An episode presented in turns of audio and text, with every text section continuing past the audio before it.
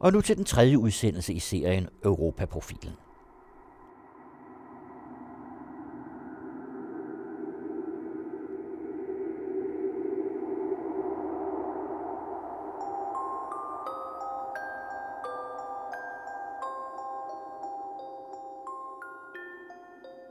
Hvordan er det, jeg som borger kan være i byen, og så, og så have en bæredygtig adfærd, en bæredygtig livsstil?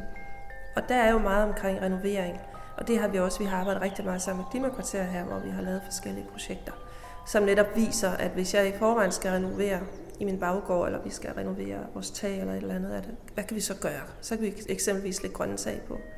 Så der har vi lavet nogle guides og nogle vejledninger til, hvordan man kan gøre det. Øh, men det er jo også hele den her adfærd omkring det at være bæredygtig. Hvad nu hvis, at jeg vil være bæredygtig i min indkøb? Hvad kan jeg så gøre? Og der har vi også øh, forskellige vejledninger til, øh, hvad er det, jeg skal gå efter, hvad for nogle mærker, jeg skal gå efter, hvad jeg skal kigge efter, hvordan, øh, hvad er det for en adfærd, jeg kan prøve at opelske i mig selv for at blive mere øh, bæredygtig. Og det er jo meget omkring købe årstidens frugter og grøntsager og købe økologisk og ikke købe for meget ind, meget omkring madspil. Vi arbejder rigtig, rigtig meget med madspil.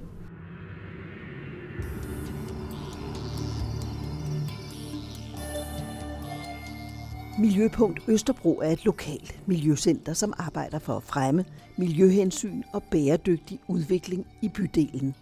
Formålet er at støtte og udvikle det lokale miljøarbejde ved at inspirere og engagere borgere og erhvervsliv til en bæredygtig livsstil, der tager hensyn til det lokale, nationale og globale miljø. Målgruppen er borgere, foreninger, virksomheder og institutioner, der gerne vil gøre noget ekstra for at fremme et sundt miljø på Østerbro. Om lidt taler jeg med Lene Midtgaard, der er centerleder i Miljøpunkt Østerbro. Velkommen til den anden radios aktuelle Europaprogram, Europaprofilen, der her i foråret i særlig grad fokuserer på EU's klima, energipolitik og EU og den grønne omstilling. Programmerne produceres med støtte fra Europanævnet og Velux-fonden. Mit navn er Annette Brun Johansen.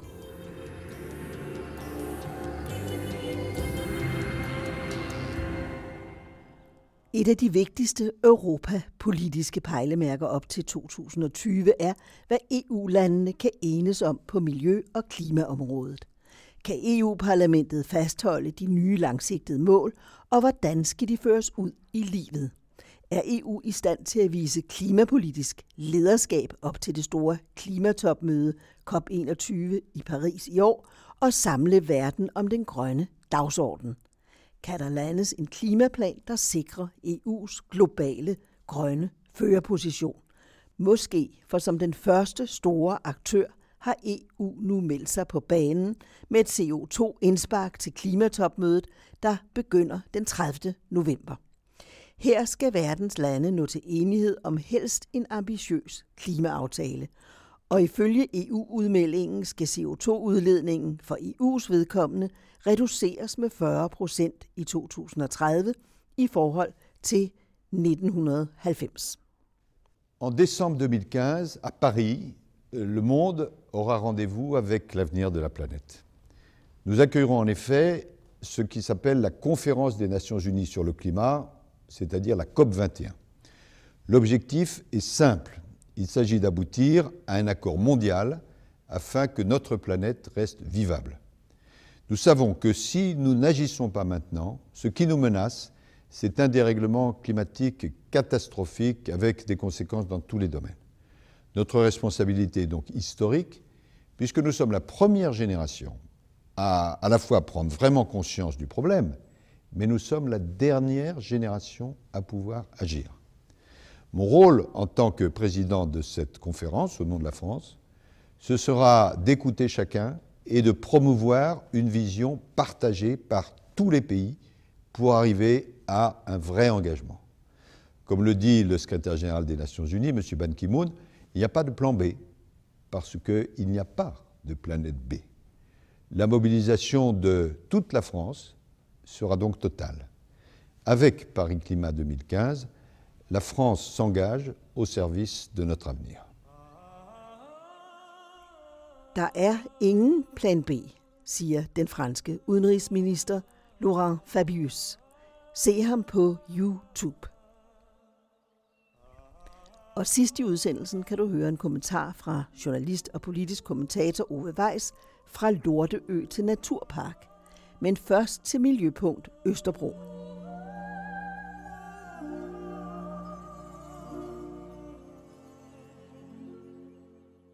Lene Midtgaard, vi sidder her øh, i, i, i nogle store lokaler på Østerbro. Fortæl, hvad det er, der sker her rundt omkring os. Jamen her, hvor vi sidder lige nu, det er jo, øh, vi sidder midt i Klimakvarter, som jo netop er et sted, som, som er blevet ret interessant her de senere år, øh, og jo egentlig startede med sådan en form for områdefornyelse, som øh, der skulle ske her i Københavns Kommune.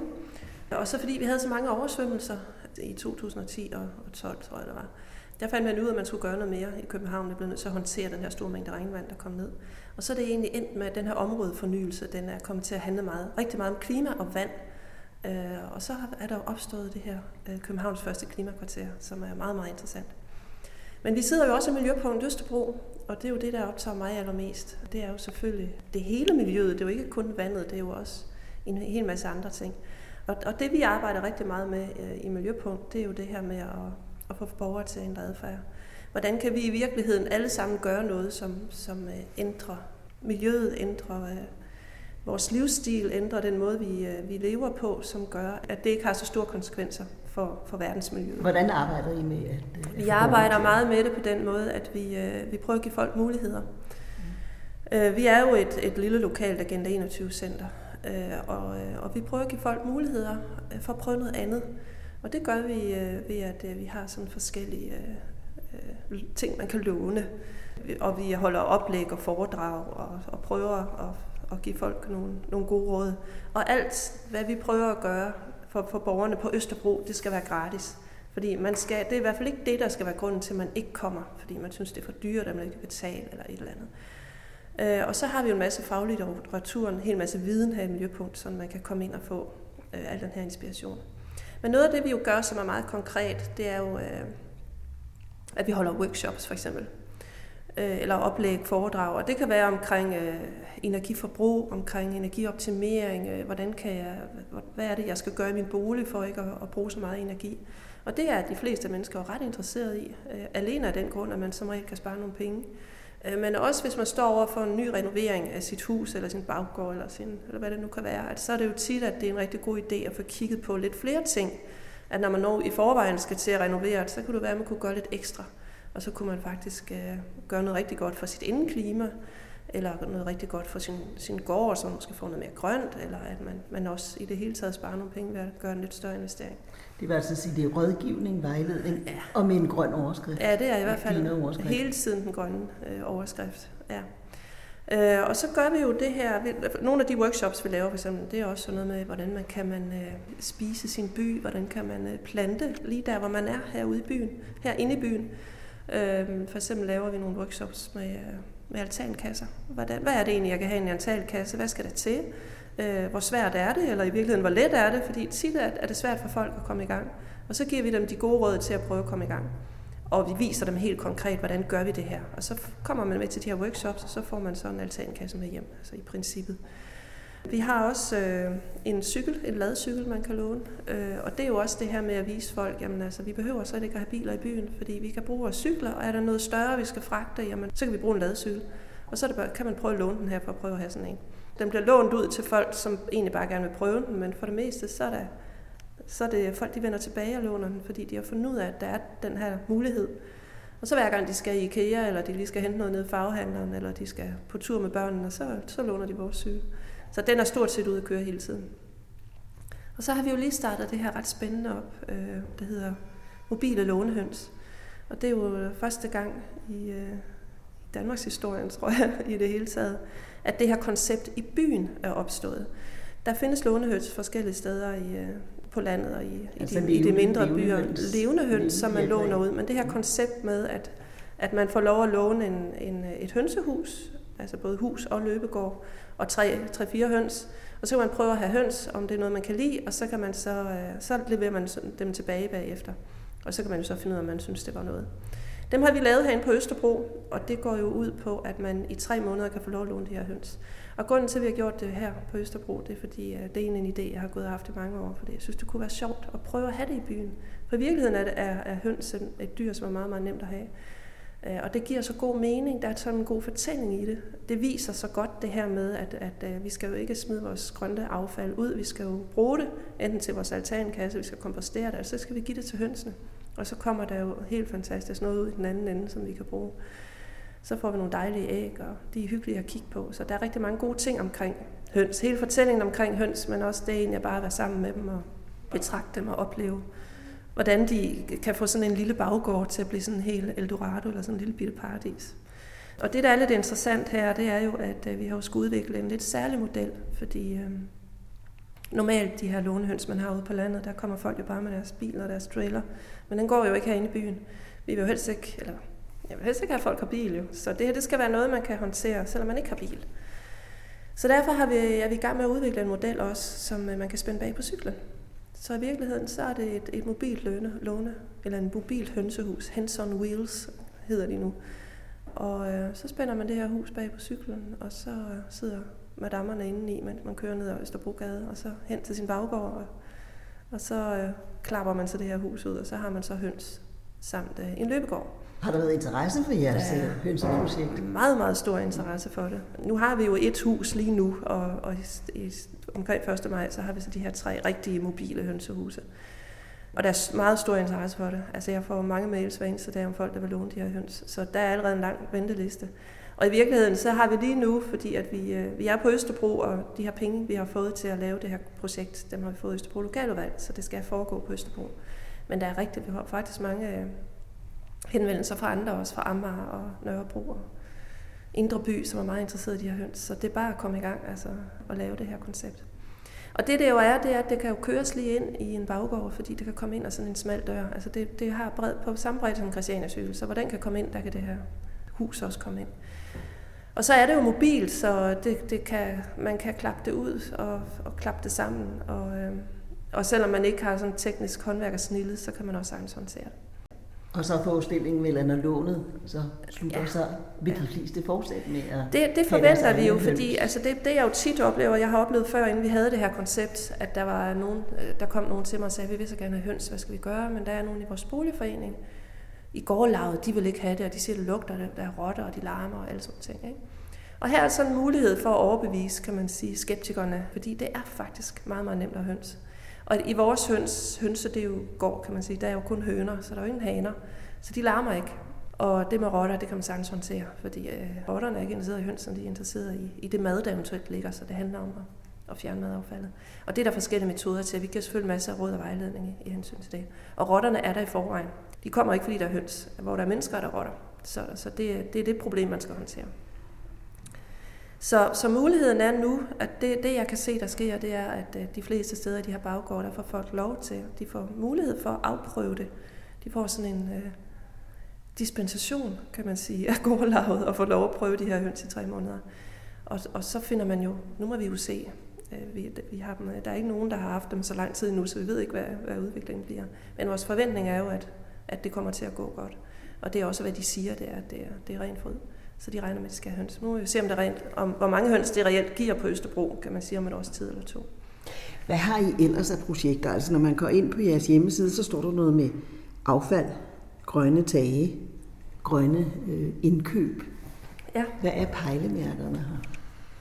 Jamen det er jo igen det der meget omkring, øh, hvordan er det, jeg som borger kan være i byen, og så, og så have en, en bæredygtig adfærd, en bæredygtig livsstil. Og der er jo meget omkring renovering. Og det har vi også, vi har arbejdet rigtig meget sammen med Klimakvarter her, hvor vi har lavet forskellige projekter, som netop viser, at hvis jeg i forvejen skal renovere i min baggård, eller vi skal renovere vores tag eller et eller andet, at, hvad kan vi så gøre? Så kan vi eksempelvis lægge grønne tag på. Så der har vi lavet nogle guides og nogle vejledninger til, hvordan man kan gøre det.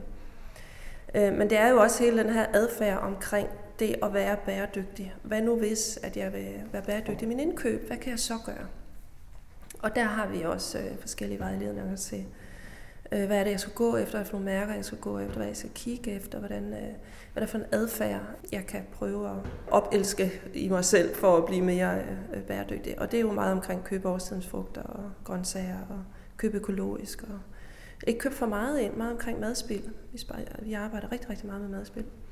Og det gør vi ved at gå ud i, øh, i folkeskolen og undervise derude. Det er et meget, meget, meget stort projekt også, som vi, øh, vi har fundraiset rigtig mange penge til. Vi har fået øh, mange penge af Ildsjælspuljerne også til at lave det, og Østerbro Lokalvalg og Københavns Kommune har givet os penge til det.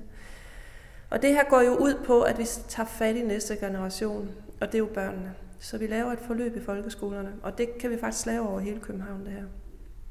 Hvor vi går ud i folkeskolen og øh, ud, i, øh, ud at lave nogle undervisningsforløb med børnene, hvor vi kommer tre gange. Og øh, der er noget teori, og så gør vi det her med, at nu skal de ud og se det praktiske. Så vi har aftaler med supermarkeder rundt omkring i byen, hvor vi så tager de her skoleklasser med, og øh, så ser de helt konkret, hvad gør man, hvordan håndterer vi overskudsvarer i det her supermarked. Og der er vi altså øh, helt ude og kigge i affaldsrummet, hvor de, de står og kigger ned i affaldscontainerne, og børnene bliver meget indigneret over øh, alt det, der ligger der. Altså, hvad, der er jo ikke noget galt med den avocado, hvorfor er den smidt ud? Og så får vi en rigtig god snak om det.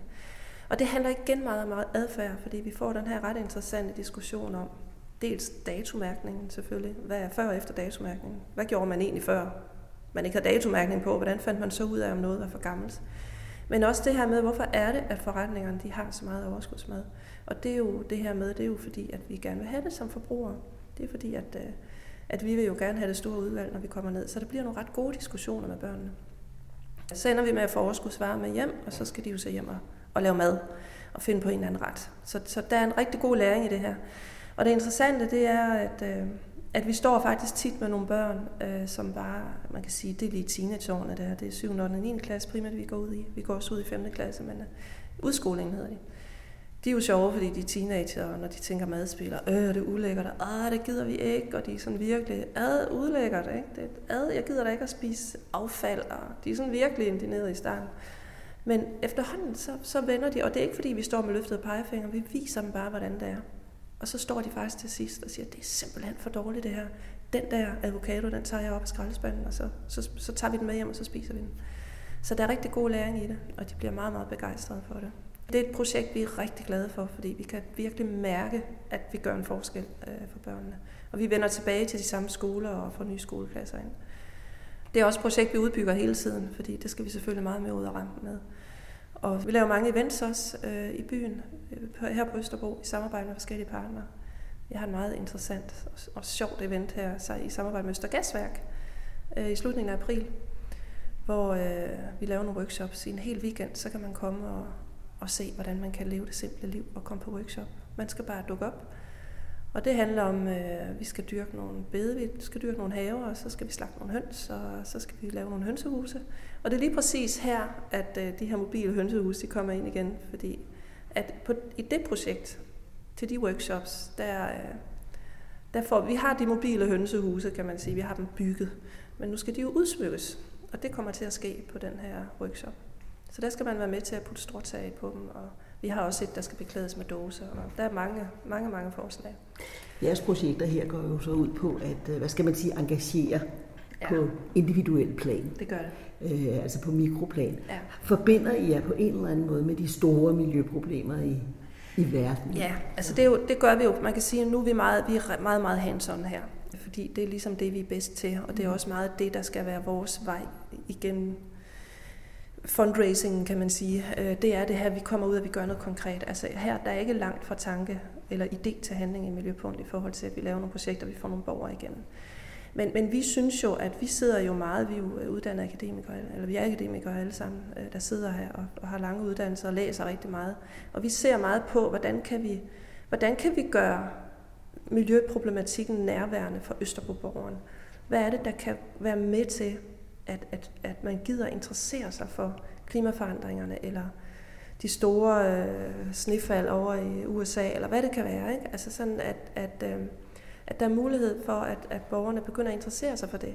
Og igen, så oplever vi jo også, vi oplever rigtig meget, når vi er ude. Vi holder jo også oplæg, hvor vi, hvor vi snakker om den større pensel, kan man sige, de større, med de større penselstrøg, hvor vi tit samarbejder med andre også. Blandt andet Cradle People, som handler meget om det her cirkulære økonomi og hvordan vi skal ændre hele systemet i, i forbindelse med, at vi skal, vi skal ikke smide affald ud, vi skal simpelthen gen, genbruge og genanvende det hele.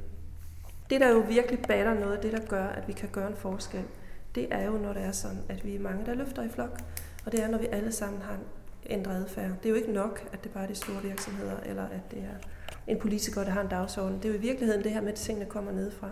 Og at, hvis, at vi får en masse mennesker til at, at gøre noget andet. Tag et andet valg, når de står nede i forretningen. Tænk så om i forhold til madspil, så ikke smider det hele ud. Hvis vi er nok, der gør det, så er det jo, det begynder at batte. Og det er det, vi synes er vigtigt. Så det er altså øge og det, bevidstheden? Det, vi kan. det er simpelthen at øge bevidstheden, ja.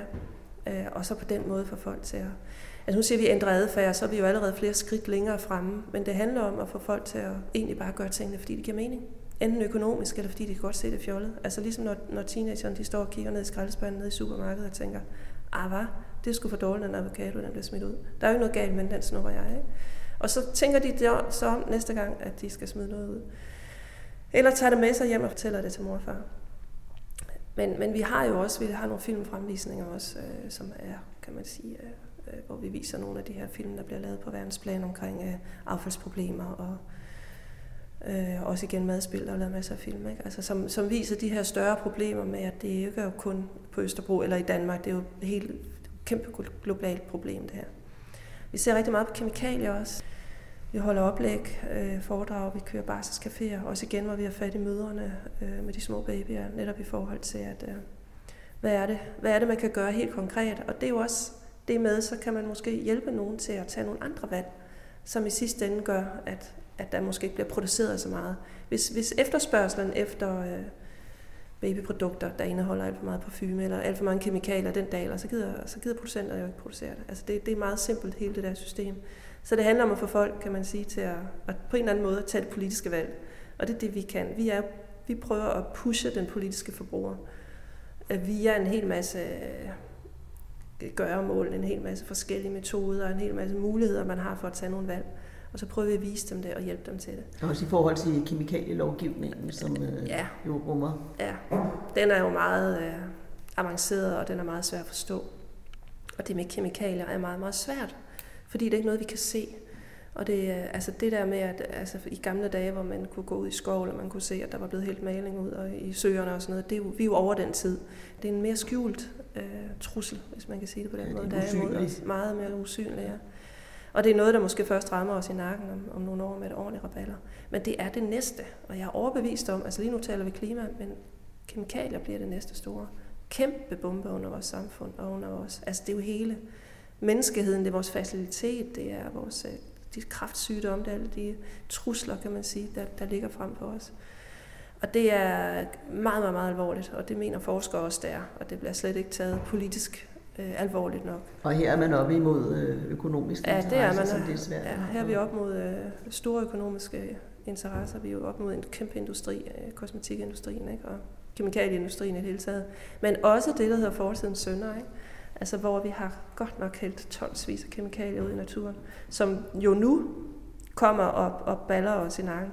Altså alt det her med, hvad vi finder DDT i modermælken, og jeg ved ikke hvad, og det er jo tilbage, det stoppede vi jo med at bruge i landbruget i, i starten af 70'erne. Ikke? Så det ophober sig i kroppen, vi giver det videre øh, til vores, for, vores børn, altså det bliver givet videre fra mor til barn, ikke? Og, og så videre igen. Så det er, det er noget, der skal tages rigtig alvorligt.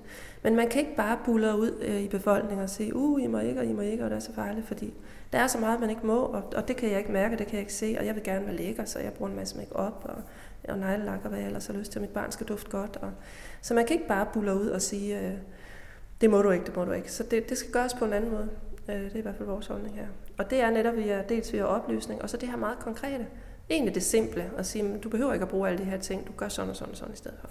Og så gå efter de her valg. Og så selvfølgelig skal man jo vise nogle eksempler på, hvor galt det kan gå en gang imellem. Ikke? Men vi har blevet hele tiden underbygget af forskningen i virkeligheden øh, til den her dagsorden. Der er flere og flere børn. Der er flere og flere par i Danmark, der ikke kan få børn. Øh, der er flere og flere børn, der bliver født med misdannede kønsorganer. Der er flere piger, der bliver ramt af allergi. Bliver ramt af allergi. Pigerne går for tidligt på puberteten, og altså, sædkvaliteten. Det er uhyggeligt, så dårlig sædkvalitet vi har i Danmark. Og det er nogle ting, de godt kan forstå, de unge.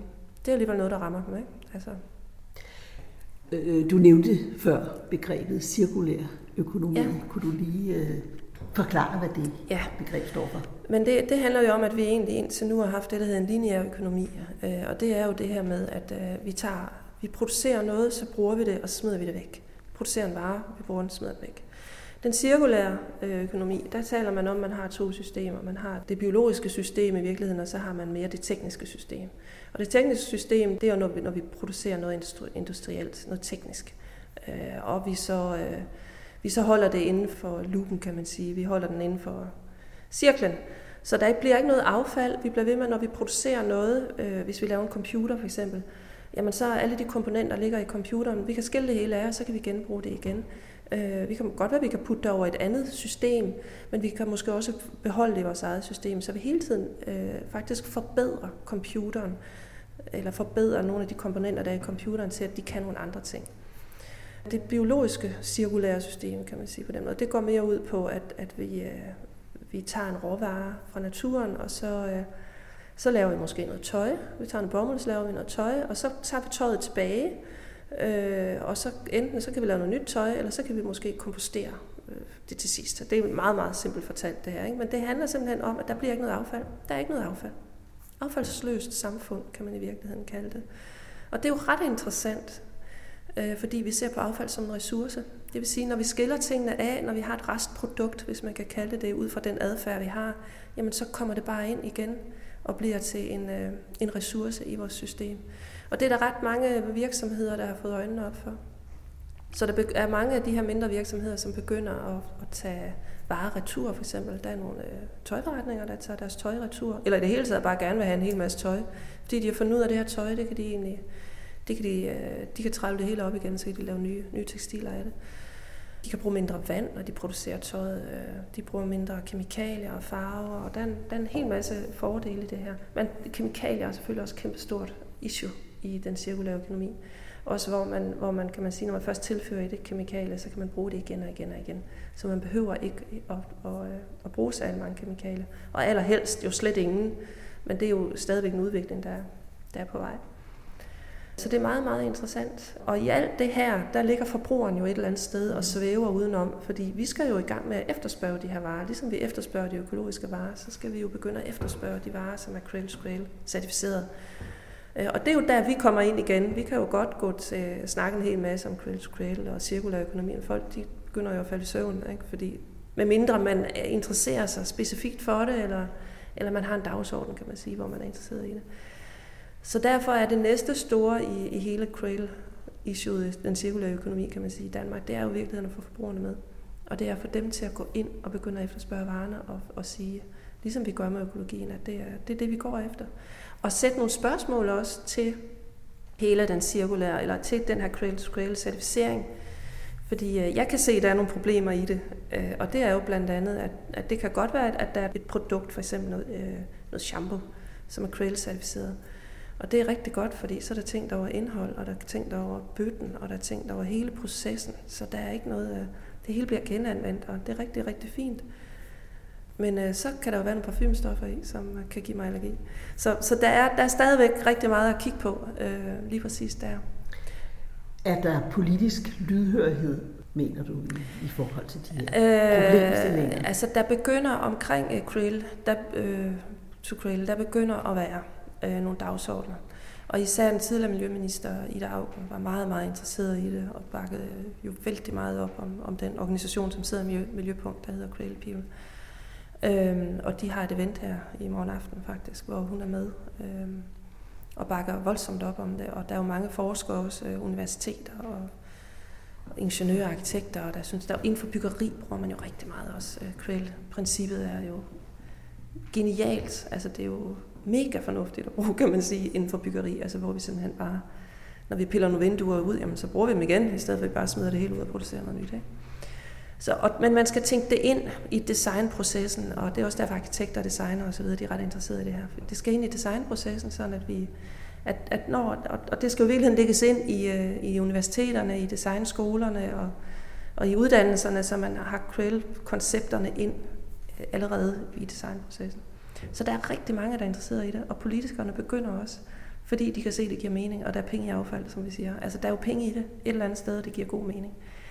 Men lovgivningen skal jo på mange måder laves om, fordi der er jo nogle steder, at så støder det mod en mur. Og det kan være sådan nogle leasingaftaler, det kan være noget med, ja, øh, bortskaffelse eller øh, import. Og der kan være en hel masse ting. Jeg er ikke lige helt inde i, i koncepter, men jeg ved i hvert fald, det med leasingaftaler at det kan være et problem. Og, og kommunen, kan man sige, kommunerne, øh, myndighederne bør jo gå ud og være first movers på de her ting. Øh, altså hvis alle kommuner, de leasede deres parkbænke eller deres lygtepæle, i stedet for at, at købe dem, mm-hmm. altså så var man jo rigtig langt. Men der er noget med nogle aftaler, så må kommunen, de har nogle særlige aftaler, de skal leve op til osv. Så, så der er en hel masse ting, der skal ind og kigges på. Øh, og sådan vil det jo være, når, man, når der opstår noget smart og noget nyt, kan man sige, på den her måde, som giver mening, at det er selvfølgelig en proces, men der har politikerne jo en kæmpe rolle. Og det er også det, Cradle People går ind og kigger rigtig meget på, øh, og prøver at påvirke politikerne at være med og, og, og sætte dagsordenen, og har, været, har jo været meget med, kan man sige, den politiske dagsorden. I det hele taget for at få øh, den cirkulære økonomi på, øh, altså helt op på politikerniveau. Ja, så det er rigtig fint. Du hørte Lene Midtgaard. Med 3.500 hektar jord er den nye naturpark Amager tre gange så stor som Dyrehaven og 10 gange større end Central Park i New York. Kriterierne for optagelse på listen over naturparker er en enestående natur, landskabelig skønhed og store kulturhistoriske værdier. Ove Weiss beskriver her miljøet på øen, der på 25 år har forvandlet Amager fra Lorteøen til Naturparken få kilometer fra Rådhuspladsen. Store dele af området er omfattet af EU's Natura 2000-netværk, som kræver særlig beskyttelse, fordi de rummer sjældne og karakteristiske vilde dyre- og plantearter. En gang blev den kaldt Lorteøen og Københavns baggård, og Amager bidrog selv til billedet af øen med vejnavne som Lossepladsvej og Syrefabriksvej, og sågar Arsenikvej, som dog kun findes i en Olsenbande-film med Amager som location. Men måske mere end antydes de senere års forvandling fra gråt til grønt, med navneskiftet på det store anlæg Amager Forbrænding AS til Amager Ressourcecenter ARC med sortering og genbrug af affald og biomasse, blandt andet træstuber og rødder som erstatning for kul til produktion af el og fjernvarme. Karakteristisk er det også, at arkitekten bag den godt 4 milliarder kroner dyre udvidelse af ressourcecentret nærmest er blevet Amagers husarkitekt, om man vil, selvom hans virksomhed Bjarke Engels Group Big nu er verdensomspændende, blandt andet med moderniseringen af USA's Nationalmuseum. Hvis ellers budgettet rækker formens ressourcecentres tag til en skibakke, som med sikkerhed vil vække international opmærksomhed. Det har Bjarke Engelsk boligbyggeri Bjerget og Ottetal på kanten af Amagerfællet allerede gjort for længst. Den 41-årige arkitekt er tidligere prisbelønnet som verdens bedste skaber af boligmiljøer. Det samme er Lene Tranberg, som på Amager har skabt det verdensberømte Titken-kollegium. De to har sammen med den franske arkitekt Jean Nouvel og hans blå koncerthus i DR-byen omdannet Lorteøen til arkitekturens mekka. Professionelle og beundrere strømmer hertil fra hele verden. Arkitekturen er skabt i samspillet mellem mennesker natur, det bynære miljø og vandet på alle sider. Amager Strandparks beliggenhed få kilometer fra metropolens centrum er enestående i international sammenligning. Det samme er havnebadet på Islands Brygge, som i øvrigt også er tegnet af Bjarke Engels. To af storbyens åndehuller, som trækker nye beboere til Amager i et tempo, som ikke er set tidligere. København får hver måned omkring 1000 nye indbyggere, og mange af dem søger til Amager med stranden og fælleden lige uden for døren, og med få kilometer ind til Rådhuspladsen. På Krimsvej over for Strandparken skyder nyt boligbyggeri op på de gamle industrigrunde, som blandt andet Philipsfabrikken har forladt. Her noteres landets højeste kvadratmeterpris, men for at sikre mangfoldigheden benytter Københavns Kommune sig af ændringen i planloven til at reservere 25 procent af alt nybyggeri til almene boliger også på attraktive grunde. Gennem generationer har Amager budt på boliger i flere prislejer. Ingen steder dominerer eksklusiviteten eller i den modsatte ende ghettoerne. Og det har hævder kendere af øens sjæl været med til at skabe en særlig lokalpatriotisme, man ellers skulle tro udvisket så tæt på strøget inde i City. Lokalbegejstringen, eller ø-mentaliteten, som nogen ligefrem kalder den, kommer til udtryk i flere sammenhænge og bliver for eksempel meget hørlig en dag i juletiden, når amerikanerne strømmer til Amager Bio for at lytte til musikere med særlig tilknytning til øen. Når Frede Fup går på scenen, rejser den tæt pakkede sal sig og synger med på slagsangen jeg er en af drengene fra Amagerbro. Med de etiketter, der engang blev sat på Amager, skulle man tro, at farven herude på øen er lortebrun. Men i virkeligheden er Amager den grønne ø med fælleden, som er tre gange større end dyrehaven, med Kongelunden og med landets største koncentration af kolonihaver. Mest kendt er bæltet af haveforeninger langs Grønne Kløvermarken ind mod Christianias voldgrav. Her ligger Vendeløst og det lille nette havehus med sit løgformede spir, som er fast inventar i mange af Wonderful Copenhagens turistbrosyrer. Herudefra kan man se ind over Christiania til byens grønne spir og tårne. På den anden side af Amagerbrogade vestpå ude mod Sjællandsbroen ligger Nokken, som nogen vil kalde Amagers Klondike, helt planløst og med skæve, sjove huse og en havudsigt over havneløbet til tårnenes by, som strandvejsbeboerne på de dyre grunde nord for København må misunde dem. Og så med gåafstand til fælleden, som netop har fået kvalitetsmærket Naturpark, i øvrigt sammen med Majbosøerne, der også lever op til Friluftsrådets kriterier med enestående natur og landskabelig skønhed og stor kulturhistorisk værdi. Det er Naturstyrelsen og de tre Amager-kommuner, København, Tornby og Dragør, som står bag Naturpark Amager sammen med udviklingsselskabet By og Havn, hovedstadens store bygherre, i øvrigt med den tidligere overborgmester Jens Krammer Mikkelsen som administrerende direktør. Nordea-fonden har bevilget 1 million kroner til et forprojekt forestået af Københavns Universitet til udvikling af naturparken, som omfatter begge fælleder, både Amager og Kalvebod, og Kongelunds området med kyststrækningen fra Kongelunden til Dragør Sydstrand. Hele kyststrækningen er på 22 km, og cykler man fra nord til sydøst, bliver det en tur på 25 km. Og så står man herude med andelskøerne som eneste selskab. Dem har en kreds af mennesker investeret i og forpligtet sig til at passe – mens køerne selv plejer vegetationen på det store gamle militære område.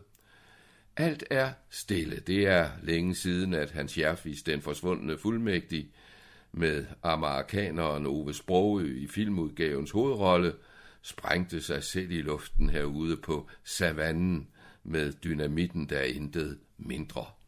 Ind mod byen for enden af naturparadiset, Københavns skyline – med Ørestads høje bygninger en knivskarp linje mellem det moderne og det gamle Amager, også i nostalgien den tid, som Johanne Louise Heiberg beskriver i Vaudevillen en søndag på Amager, med visen, som hun også skrev tekst og melodi til, i Kongelunden skal brylluppet stå. Med 3.500 hektar jord eller 35 kvadratkilometer er Naturpark Amager 10 gange så stor som Central Park i metropolen New York. Her er få kilometer fra det hektiske liv inde i Københavns indre by, strandenge, strandoverdrev, rørskov, søer, kanaler, moser, skovområder og altså strande og kystlandskaber ud mod de lavbundede havområder, som alt sammen byder på et rigt fugle og plante og dyreliv. Københavnerne kan på kort tid nå herud på cykel eller med metroen, og ud over en enestående natur ved de, som mærket Danske Naturparker også lægger vægt på, få glæde af særlige friluftsoplevelser. De kan færdes på det vidt forgrenede stisystem, benytte primitive overnatningsmuligheder, få glæde af badebroerne, følge ridestierne, bruge modelflyvebanen, gå op i fugletårnene med kikkerten og drage nytte af Naturcenter Amager og Kongelundsfortet. Store dele af naturparken er omfattet af EU's Natura 2000-netværk, som i Danmark indtil videre omfatter 252 områder, der fortjener særlig beskyttelse, fordi de rummer naturtyper med karakteristiske vilde dyr og plantearter. Andre dele af parken er fredet med mange amerikaneres taknemmelige tanker til militæret, som med sit øvelsesterræn i årtier forhindrede, at storbyen ekspanderede den vej ud og beslaglagde de attraktive områder til boliger og industri. Derfor ventes det også, at amerikanerne i vidt omfang vil gribe Naturstyrelsens invitation til at deltage i udviklingen af naturparken og formidlingen af dens værdier. For mens dyrehaven for eksempel står solidt i københavnernes bevidsthed, har Amagers naturområde ikke samme stærke brand, som det jo hedder. Men når amerikanerne på 25 år har kunne forvandle Lorteøen til hovedstadens mest attraktive grønne område, rækker lokalpatriotisme nok også til den opgave. Du hørte journalist og politisk kommentator Ove Weiss. Europaprofilen produceres med støtte fra Europanævnet og Veluxfonden. Mit navn er Annette Brun Johansen, og i redaktionen sidder i øvrigt Ove Weiss og Jørgen Johansen.